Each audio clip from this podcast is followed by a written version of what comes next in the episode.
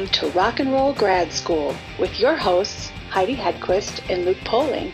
Consider yourselves officially enrolled. Hello, kiddies. Come around to our way of thinking, Mm. right? Yeah, Yeah. You and Fidel Castro in the sand.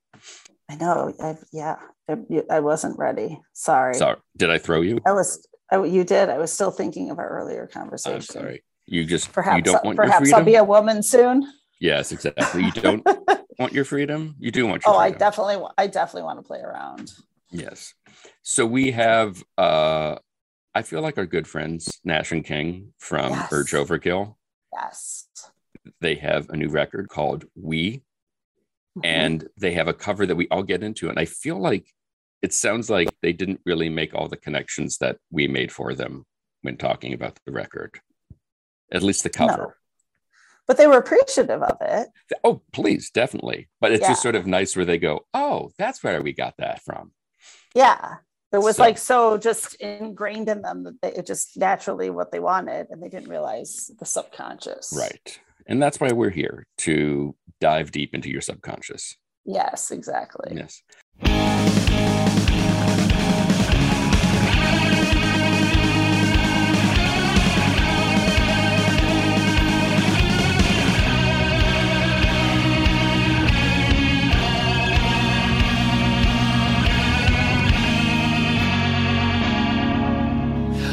At, this point, right now, today, what are you guys both more sick of? Uh, um, talking about Omicron or going out and pimping this record at this point in the day? yeah i've got to say the virus We've we've uh you know in the in the old days before you know we're used to being corralled in a hotel room for Right. 12 hours you know sometimes you would go to a country and then you would after going out for all night with the the label to show you how great their country was they party you have to get up and go to some nice hotel and talk to actual journalists face to face and uh that was uh that was always a challenge where you know I, I don't know why they didn't do it the opposite way where maybe party after the, but they they always did it that way but the, this the way we're doing it now is is you, you actually can stay home and talk to everybody because nobody's going anywhere anyway. And we've we've sort of limited it to uh we don't do multiple interviews in a day. That can get pretty stale when you you have to basically answer the same questions Right. multiple times on the same thing So, this this has been uh like the way they release records now i guess it's pretty it's a pretty drawn out period where you can tease them online and it's allowed us to we've been doing um interviews on and off for about a month and it used to be like you know you get you be a you know in a in a hotel room and it's all in one day and it's really not not uh, ideal so this the, That's a nice word for it. Yes. technology has a, afforded us uh i think a more pleasant way of doing it everybody is sick about talking about the virus that's for sure so which country showed you the best time?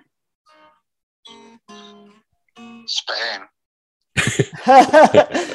i was gonna say spain but nash just said spain that's true what was it about Spain? now I'm intrigued. the mutual agreement. i no, guess we, we don't know. It- It's this this crazy love affair just sort of uh, just uh, developed between uh, Espana and, and Urge Overkill. And uh, the the paella the discotheque the tapas, tapas Yeah. Tapas, yeah. the bulls. the party Bulls. I mean, Bulls on the cover of the new album. You made it right there. that actually that was inspired by a recent uh, trip to Lyon, Spain. Um, they've got they've got a huge uh, Victoria Ga- Gasteiz. They've got a famous part of the Basque country, and there's a huge, uh, you know, they, they have a huge outdoor concert there every year. But there's a part of Spain which is in the Basque country. You're you're you're instructed first of all to never go on stage and say, you know, hello Spain. you have to say hello Basque country, Ah, yes. or else they're gonna throw stuff at you but these people love rock guitar music like nobody else on earth. I mean, it's insane. Um, we played there with uh, the New York Dolls and such like bands in front of like I don't know, it's like hundred thousand people or something, and they don't necessarily have to know you, but if they, if if you know, if you're a guitar based hard rock band, it's a paradise, and I guess it's still that way since we've been there. Um, Nash, do you remember the name of that festival? It's a pretty famous uh, Yeah. no. Esqui Esquez Azkena Festival. So they're they're uniquely psyched about. Whereas like rock guitar, let's face it, in in American culture has gone in and out, and people are always declaring it dead. But you know, it definitely reached its its peak in the at the time when you know like bands like Soundgarden were number one on the Billboard charts and like you know whatever Nirvana was number two or whatever week in the early 90s you know that was definitely those were the days for us I Oh, that was a great week. Yeah. Yeah. It's a really good week for all of us. Yeah. but uh you know I, I guess it's uh it's something that we've never strayed that far from uh you know our, our roots as sort of a rock band. There there are experimental elements on some of our records and we've used drum machines and th- synthesizers and whatnot but that's always been the the sort of the the basis of what we do and thus spain being u- uniquely suited to understand uh, urge and i think that is some of the some of the inspiration for some of the bull iconography was a result of a trip to spain lately uh, before we had to contemplate the artwork for the album. And i, I guess we're sort of forgot the origin of how we got so into that uh the the the idea of the bull logo. But the guy who who did the painting for the cover is spanish Actually, this. Let's see. they So- call that thing the purple they've changed the name now they call it the purple weekend festival Cool. it's in You know, maybe same you result. that. that's the thing so it, what's interesting is like the record the, the new album sort of picks up right where you guys left off in the best way possible where it's it's the the warm bath of urge to just soak into. Why why'd you start on the record now? Why you know so long after rock and roll submarine were you like you know did, did the the uo light in the sky just go off? Why did you guys decide you needed to do a new record now? We started at, from uh, rock and roll sub without a label. And uh, we had uh, enough frankly we had enough uh, decisions to make where that could have been a double record. So i think the a lot of these songs were sort of an unfinished form where where when you build uh, music digitally now you you work on it and you have maybe have a version of the vocals but the lyrics aren't as great as you want. So that can sit and you can you know work on something and sort of get tired of it and then listen to it maybe a couple years later and think you know this would be great with different lyrical ideas or some obvious puzzle about what's not there with the song.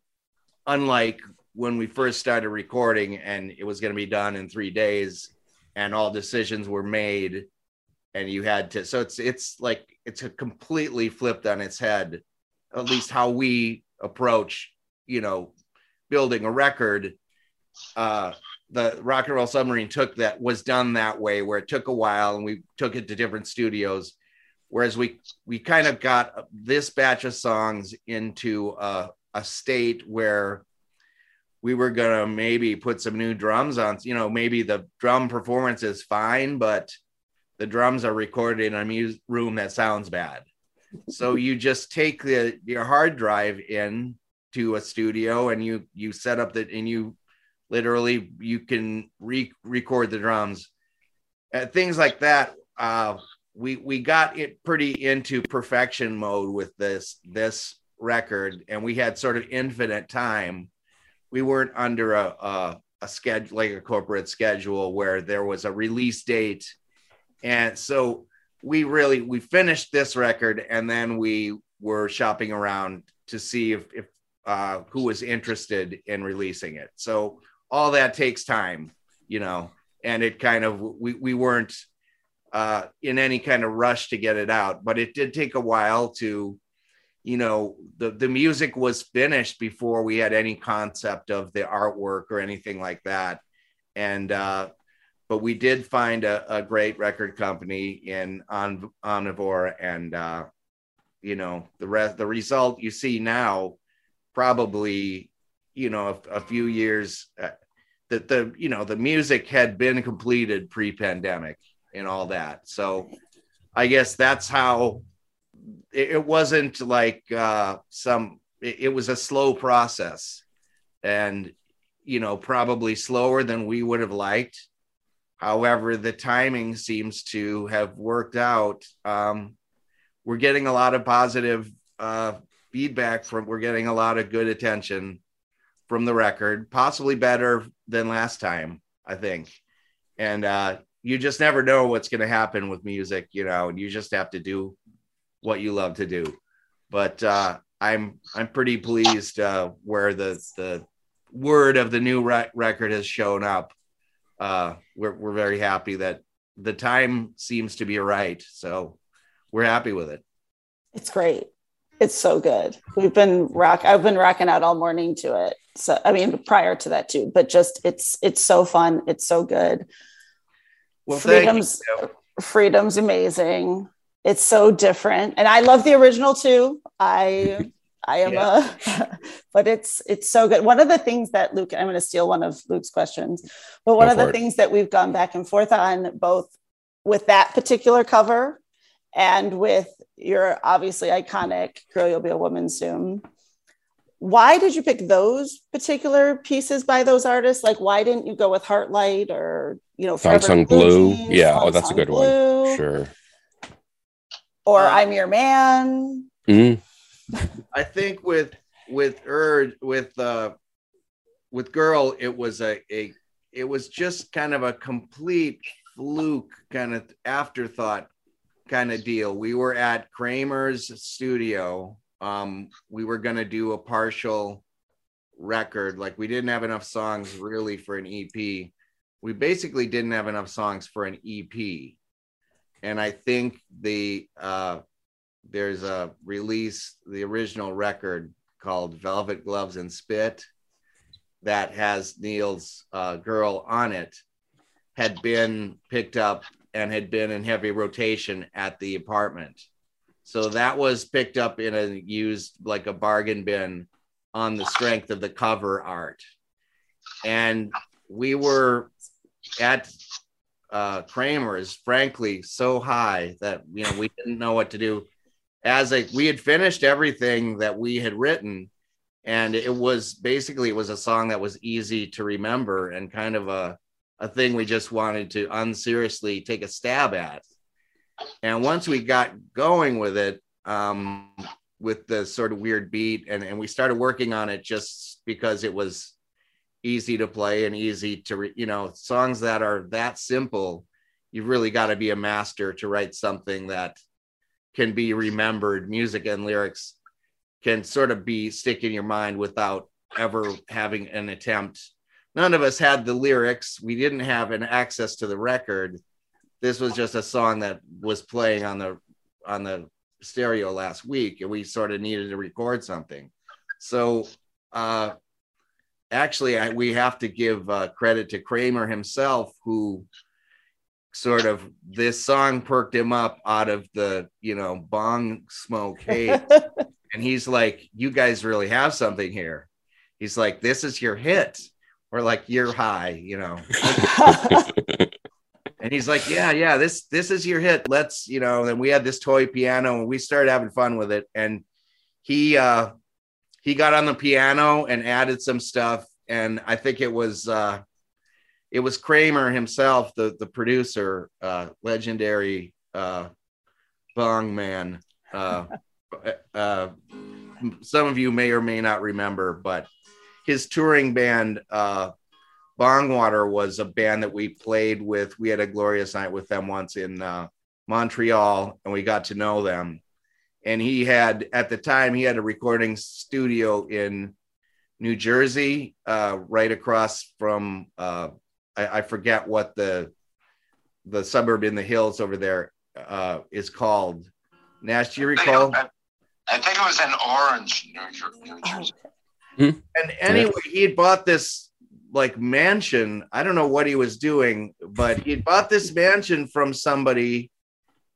It was somebody like Stevie Wonder or some kind of soul person who had put a state of the art studio, but it was still like a 70s studio. So it had an ancient plate reverb. And if you hear it, if you hear uh, the Stull record, we hadn't used uh, a lot of reverb on our recordings, and and we we weren't really, you know, a reverb forward band, but we ended up in his studio that had this immaculate plate reverb, and of course we put it on everything on the record. What one of the tricks that I subsequently learned is that a lot of people, like Led Zeppelin, for instance, put all their drum tracks through uh, this plate reverb stuff slightly. And uh, that's part of the magic of that song is that the recording may have been contemporary but the the reverb style would have been very much a 60s and 70s type of it's after that it was after the period where they actually put reverb they use a room and they put a speaker they you, you pump the music into the room and you you take a, a microphone and you record the actual sound of the room. This is an artificial type of plate that they you know now they they imitate it with computers but that's one of the the hallmarks of that recording.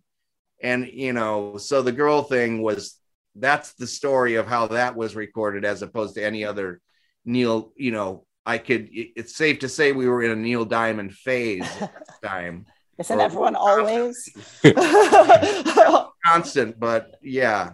And as for the as for the new one, uh, the our, our latest cover, you know, we've covered various things throughout the years, and uh, not all of them have made it to uh, to record or to to you know to the public. We've played a few things live and messed around with a very few cover songs, but uh, Freedom was another one we heard while we were out on we were out on tour and being unfamiliar with George Michael and Wham, it was more that the song that spoke to us. We we heard the song in a cab in in in uh, Moscow and uh, remembered the words and vowed to track it down.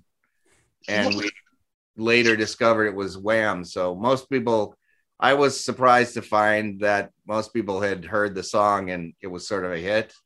But we just kind of dug the song and and kind of tracked it down after hearing it once. It was kind of a mystery that we, you know, and we kind of put it up and and played it to kind of uh, to to uh, sort of break in a new studio.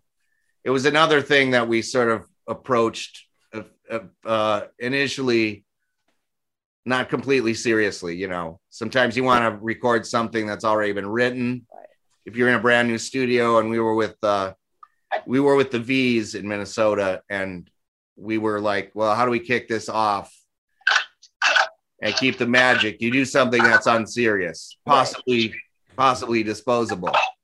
And uh what's so cool kept- about it is it's not at all like your version of it change it changes the entire feel of the lyrics like it's more and again I love George Michael. I love Andrew Ridgeley. But your version of it, the the lyrics are just a little bit darker, a little bit more sincere to what the words that are being said.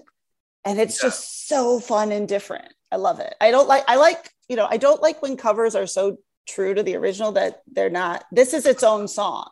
What's the point? Right, I've always right. been vehemently against the if there's like a perfect version of a song, you know, you you really you want to do something as different as possible with a cover. Yes.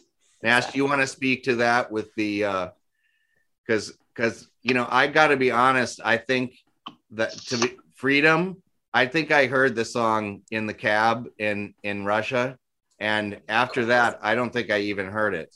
So we didn't we didn't have even have access. Nash, do you even have do you even own the song? I mean, I think we reconstructed it from a memory of Awesome. maybe we got a Hmm. hold of the lyrics or Nash, did you take from the lyrics at all of freedom? Well, yeah, we, we eventually found it and listened to it. Um, then I think we were second guessing, like, what, why were we so taken by this? song? right. Right. But uh, but we, we you know we, we stripped it for lyrics and uh, and they you know just sort of you know made it our own. Yeah. Just you know the, the, the approach we've always, we've always taken with covers. I mean, if if, if, if you can't. Yeah, I, I, we've never understood why, why bands attempt to cover classics, you know, unless you have something to add to it. Exactly.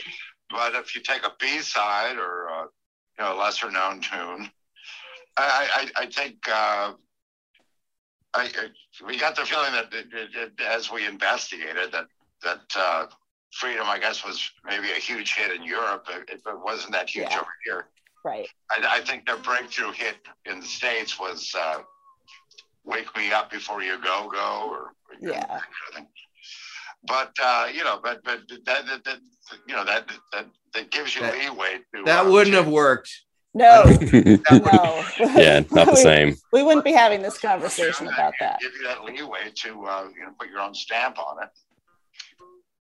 And uh, yeah, it's just it's it, it's funny how it all happened, but but uh, yeah, if if if if, if you uh, like Ed said, I you know haven't really listened to the original since we recorded, but if you do listen to it, I mean, I didn't realize how how almost night and day the, Oh, yeah. the original to our version is, but But you still know it's there. Like you still know it's that song, but it is night and day. It's like it's amazing. Yeah.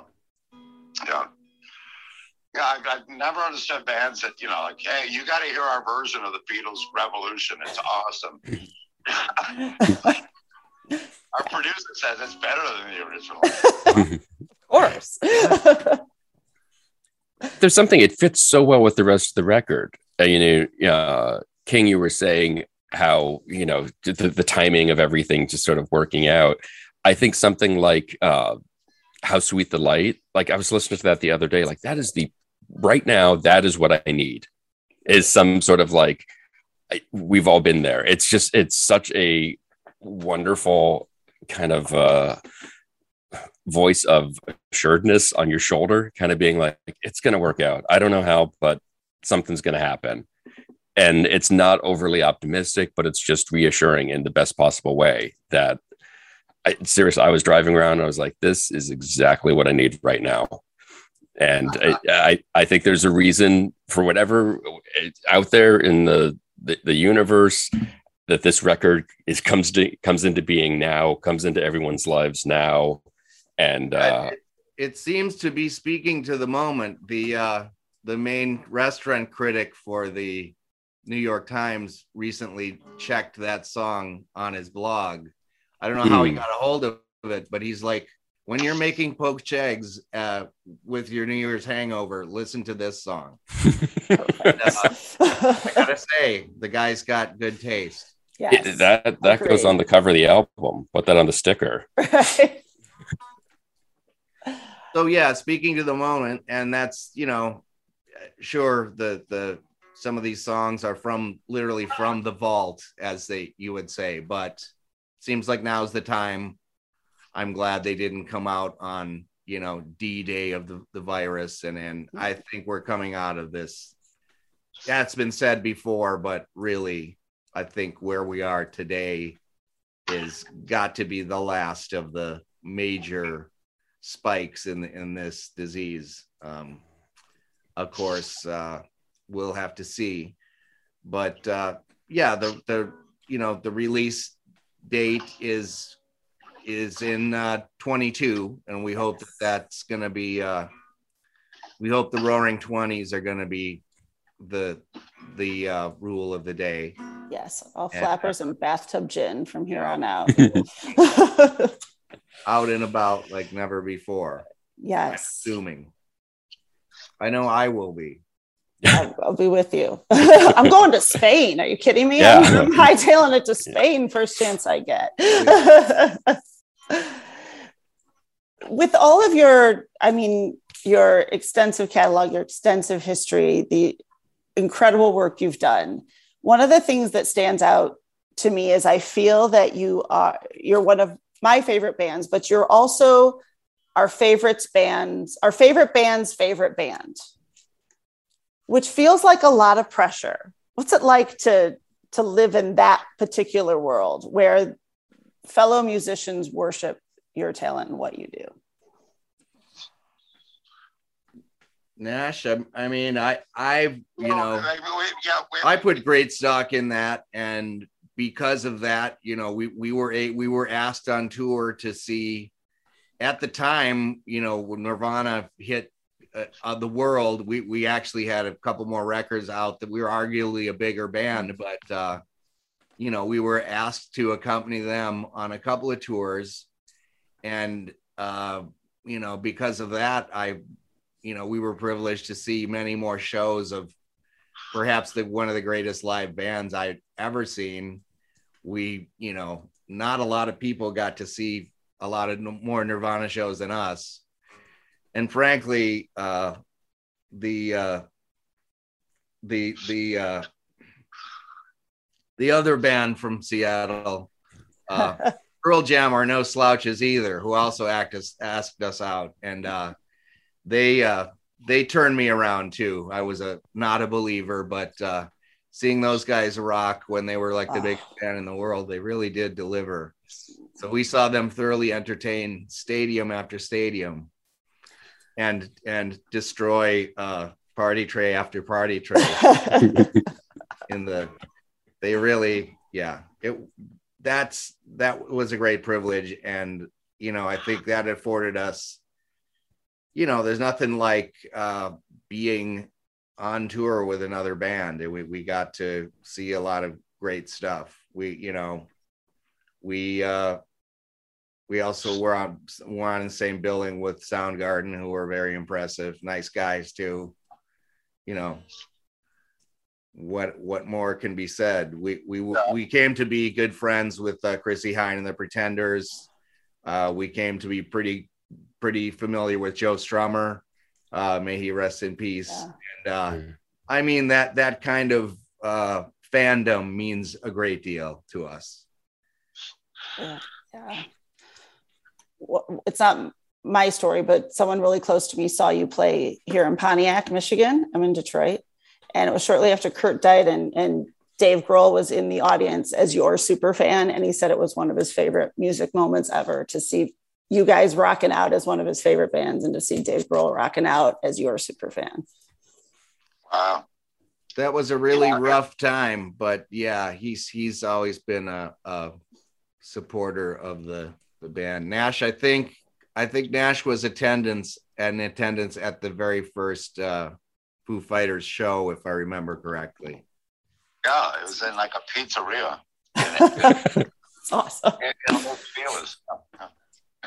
But yeah, I we've always been. Uh, I guess we've always, we've always been uh, more of a band's band than a fan band. I mean, we have fans, but but we always had the respect of uh, uh, you know uh, other bands, successful bands, and uh, you know, I mean. I, which is a greater compliment, you know, more fans or just, you know, the, the, the you know, accolades from, you know, all the you know current huge bands. Uh, you know, we, we you know we, we we accepted it graciously, but uh, but uh, you know, uh, you know, I, I guess you know we've always been a band's band more than a fan band. We, we there's this most incredible story speaking of like other musicians digging uh your band apparently somebody was in a, a limo with Axl Rose none other than Axl Rose and our version of hot chocolate uh nash what's what's the song Emmeline. emmeline was on a college radio station and uh Axl proclaimed i want to know who this fucking band is right now That's amazing. I That's don't all know you need. how I know this. All you need. or or if I it's never, true. I never heard that story. I definitely, yeah, that's that is a story somebody told me on on tour. And why would they make it up? How could they know it? I don't know.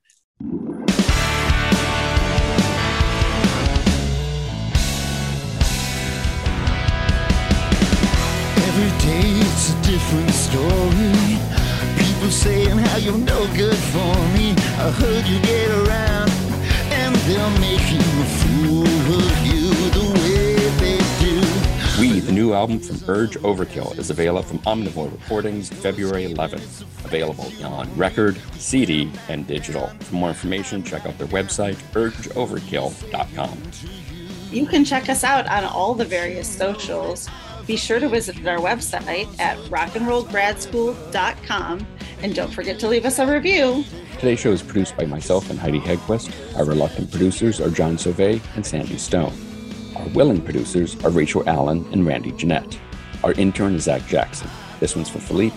Thank you, good night, and may all your favorite bands stay together. Part-time love just brings me down. I don't want you.